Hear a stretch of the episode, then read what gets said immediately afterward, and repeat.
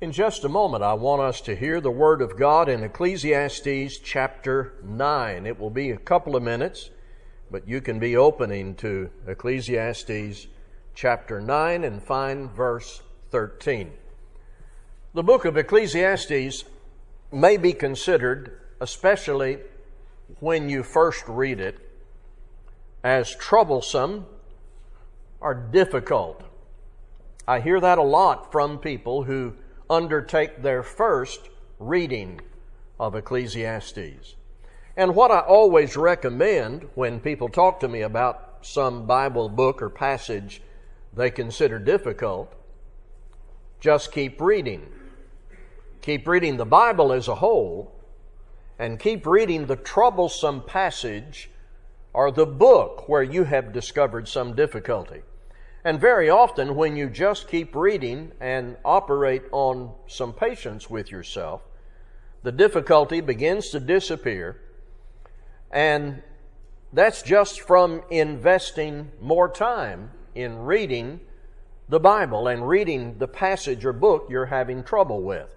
I would say that about Ecclesiastes. If it seems difficult, keep reading it over and over and do all of your other reading through the Bible. And in this process of patient reading, difficulties may slowly disappear, and good teaching at the same time will emerge to apply in your life.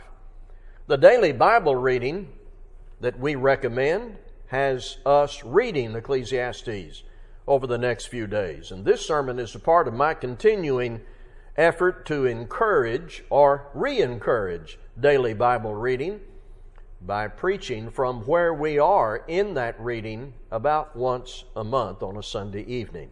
Now, let's talk about Ecclesiastes in general before we get to this text. It may help in your reading this week.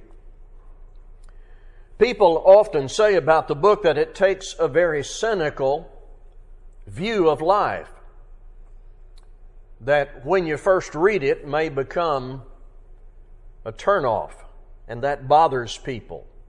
Reading through the book, people may pick up a dark and depressing view of life on earth. There's a reason for that. There's a reason why readers get that darker impression as they read Ecclesiastes. And the reason is Solomon is telling the truth. And the truth is, life on earth without God is dark and depressing. Solomon tried it in his adventure of sin. Solomon witnessed it. And then perhaps later in his life, he saw it very clearly, and God used him to write about life under the sun here in Ecclesiastes. Life under the sun, life on earth without God is dark and depressing. It is vanity of vanities. And that, in my judgment, is the theme of this book. Here's what I see, and you may remember me saying this a few months ago when we studied from Ecclesiastes in our Bible classes. Solomon tells us the bad news about life on earth without God, and he calls that vanity of vanities and a chasing after the wind. He tells us this so that he can tell us the good news at the end of the book. And the good news is you can live on earth with God in your life if you fear God and keep His commandments. That's wise living.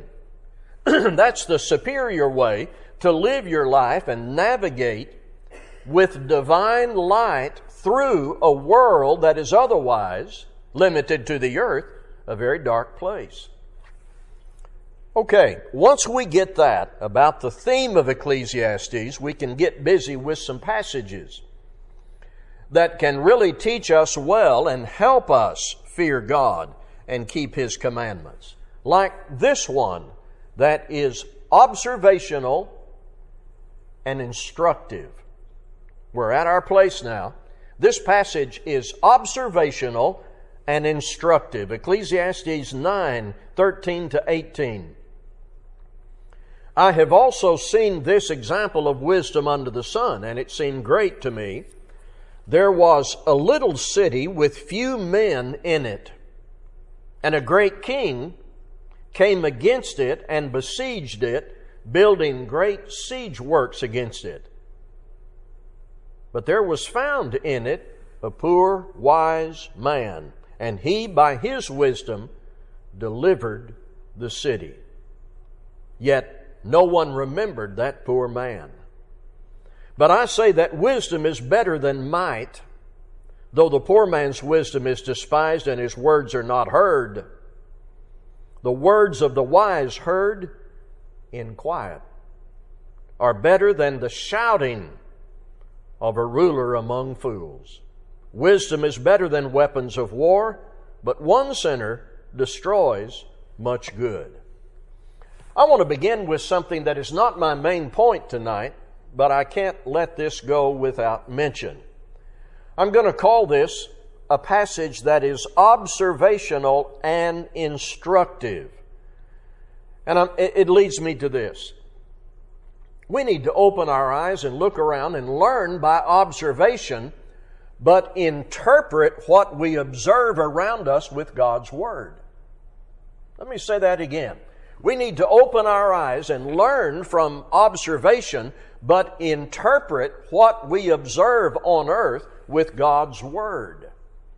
Things are happening all around us within our circles of experience, workplaces, homes, churches, neighborhoods.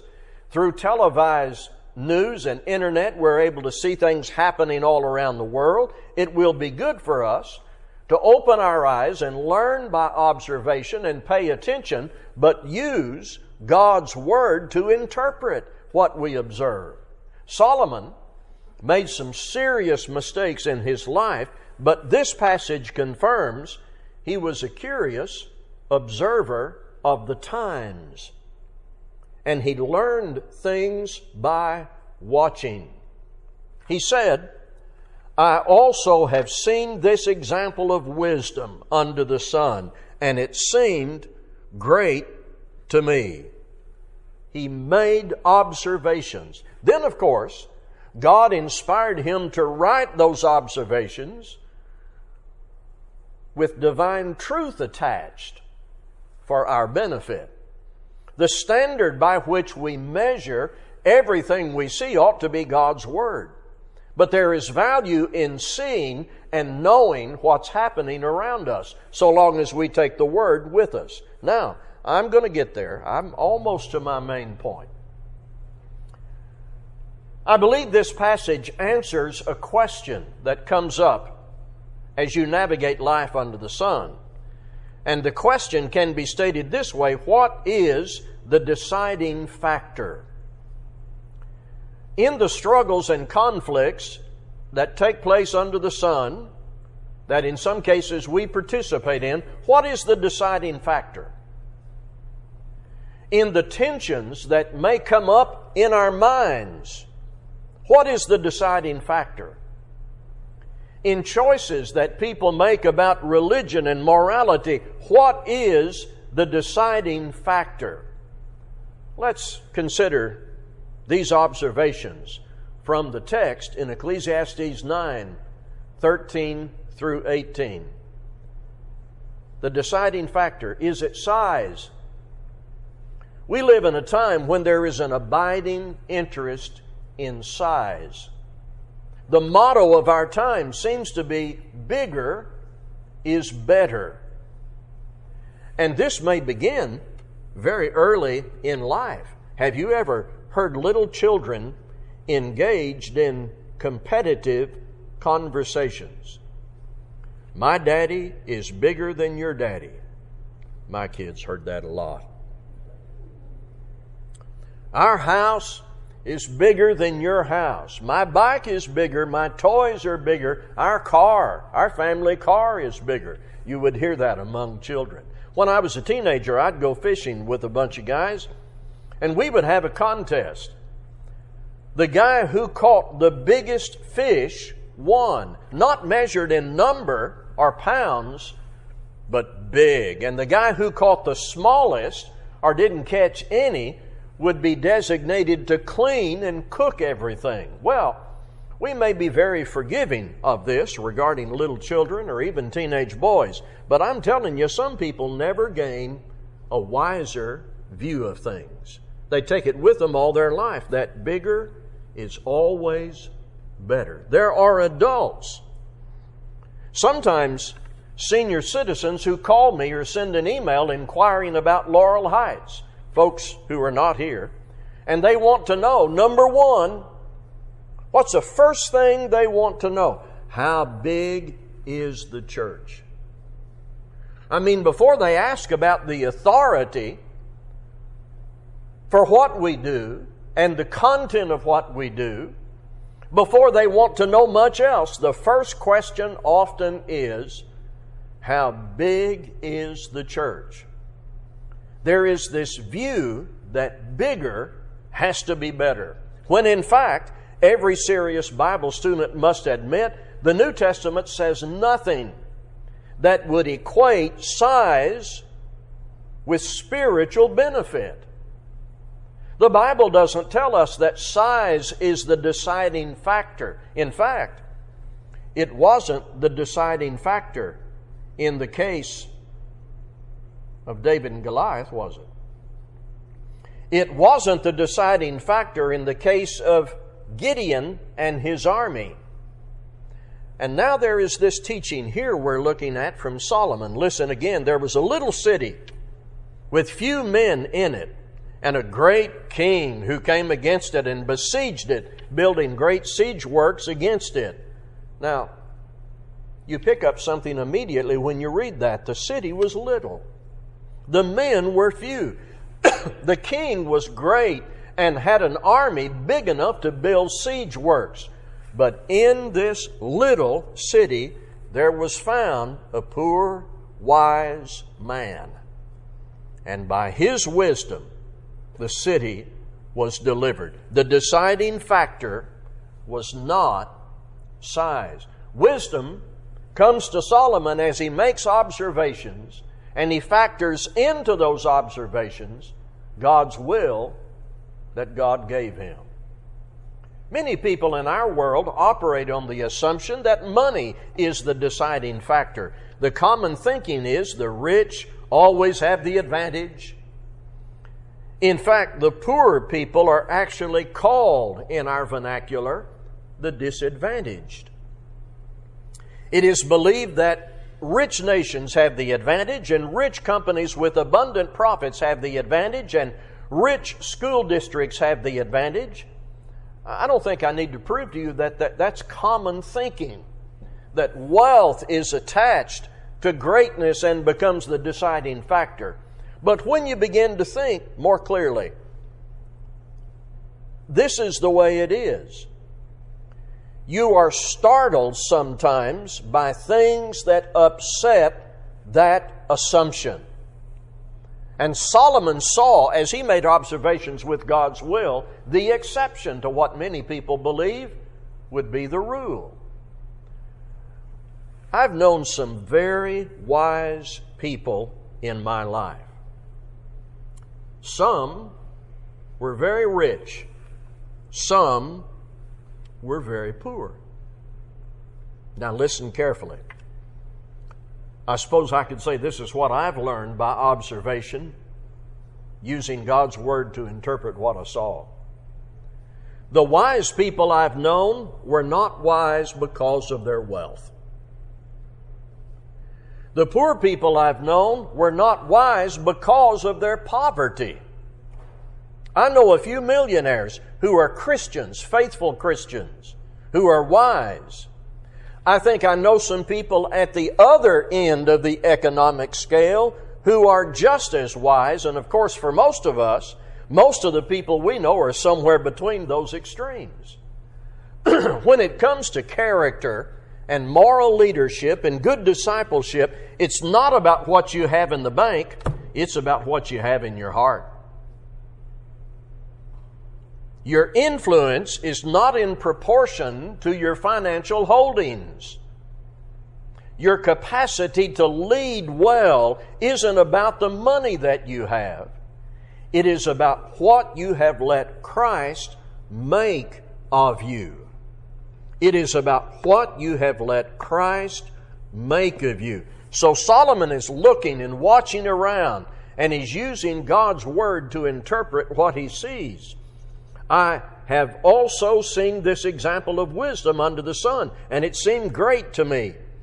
There was a little city with a few men in it, and a great king came against it and besieged it, building great siege works against it. But there was found in it a poor, wise man, and he by his wisdom delivered the city, yet no one remembered that poor man. The deciding factor is not size. The deciding factor is not money. And the deciding factor is not volume. I'm going to use the word volume in an accommodative general sense, and I'm going to compare noise with silence. And I want to use an illustration.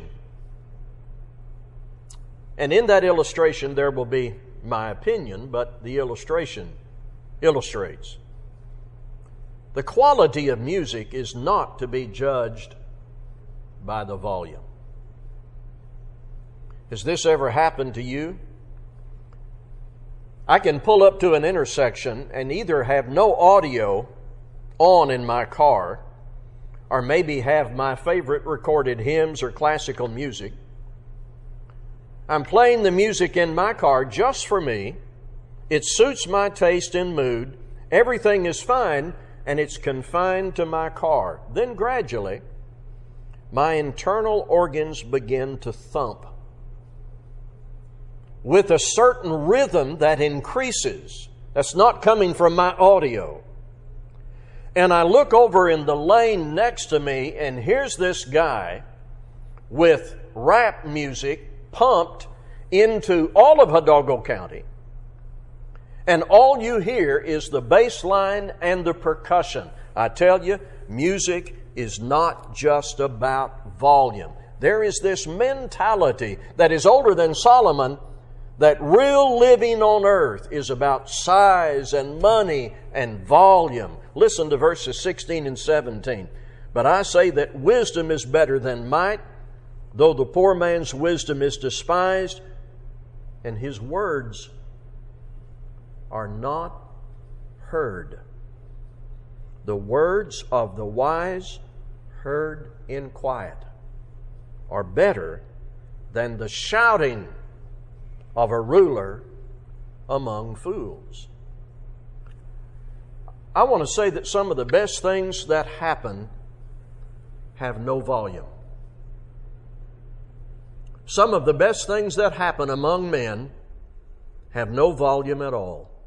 You never hear it, you never know about it.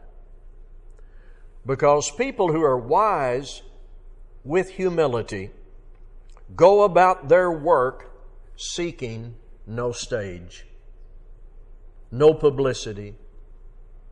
They are quiet. You talk about cynical and negative. Have you ever heard anything like this from someone?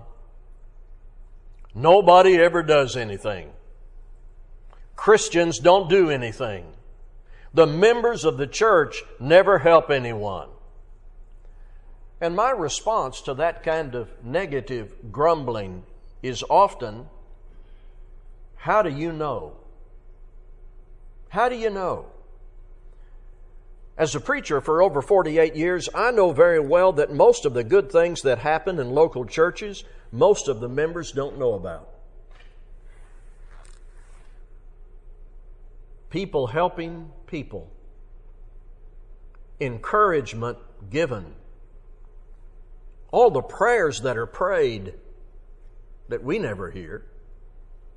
Bible studies that are conducted in small groups are one on one counseling spiritually from one member to another, admonitions that need to be given to those guilty of sin, or financial help or spiritual help. Most of that takes place quietly and privately. I'll tell you that right now in this church, I know of several good things happening where people are serving in various ways, not public, not on a stage, but of great value. And they would not want me to stand up here and list all of their works and accomplishments. And so will you look now at verse 17 again. The words of the wise heard in quiet are better than the shouting of rulers among fools. Wisdom is generally not found in the boisterous, blabbing, and loud shouting of men.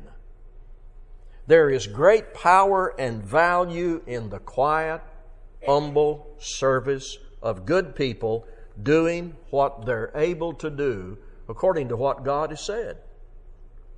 Such works may not be heard, may not be seen, may not be known or remembered among men. Solomon said about the poor wise man, no one remembered. God knows. God knew. You see, the deciding factor is not volume. So, where does Solomon take all of this? Well, you already know the deciding factor is wisdom. And Solomon uses in this passage what is sometimes called a figure of comparison. A figure of comparison. I'm talking about where he says, wisdom is better than weapons of war. I don't care what your political posture is, who your candidate is, or what your position is about war, all right thinking people understand that wisdom is to be preferred over gunfire, over weapons of war. Now, it can be argued that if you have to have weapons, you might have to have them in case wisdom doesn't work when talks break down or negotiation stops, and you have to defend and protect people. I'll tell you, I get that. But I hope we never get to a place where we just start with pulling triggers and dropping bombs, ignoring what the Bible says here wisdom is better than weapons of war. Now, underlying that, what is there? All through Ecclesiastes that you're going to be reading, particularly at the end of the book, what is underlying this assertion that wisdom is the way to live? that wisdom is attainable. Fear God and keep His commandments. Now, if you read that, fear God and keep His commandments, and you say, wait a minute, I haven't kept His commandments. I've made mistakes, maybe not of the magnitude of David and Solomon as documented in the Old Testament, but I've certainly sinned. What do I do now? Jesus Christ died to forgive you of your sin. So, uh, that goes back to just keep reading. Ecclesiastes, just keep reading and you'll find redemption. Come to Him in trust and express that trust in obedience that begins in baptism and continues to be forgiven, and to have the power and motive to live wisely, fearing God and keeping His commandments. All right. Turn to chapter 12 and look at 13 and 14. This is where it is all headed in Ecclesiastes. Solomon gives us the bad news that life on earth under the sun without God is dark and depressing, vanity of vanities. But here's the end of the matter. All has been heard. Fear God and keep His commandments, for this is the whole duty of man. For God will bring every deed into judgment with every secret thing, whether good or evil. Fear God and keep His commandments. Remember that as you begin reading in Ecclesiastes, and remember it in your life this week and until you die. Let's be standing as we sing.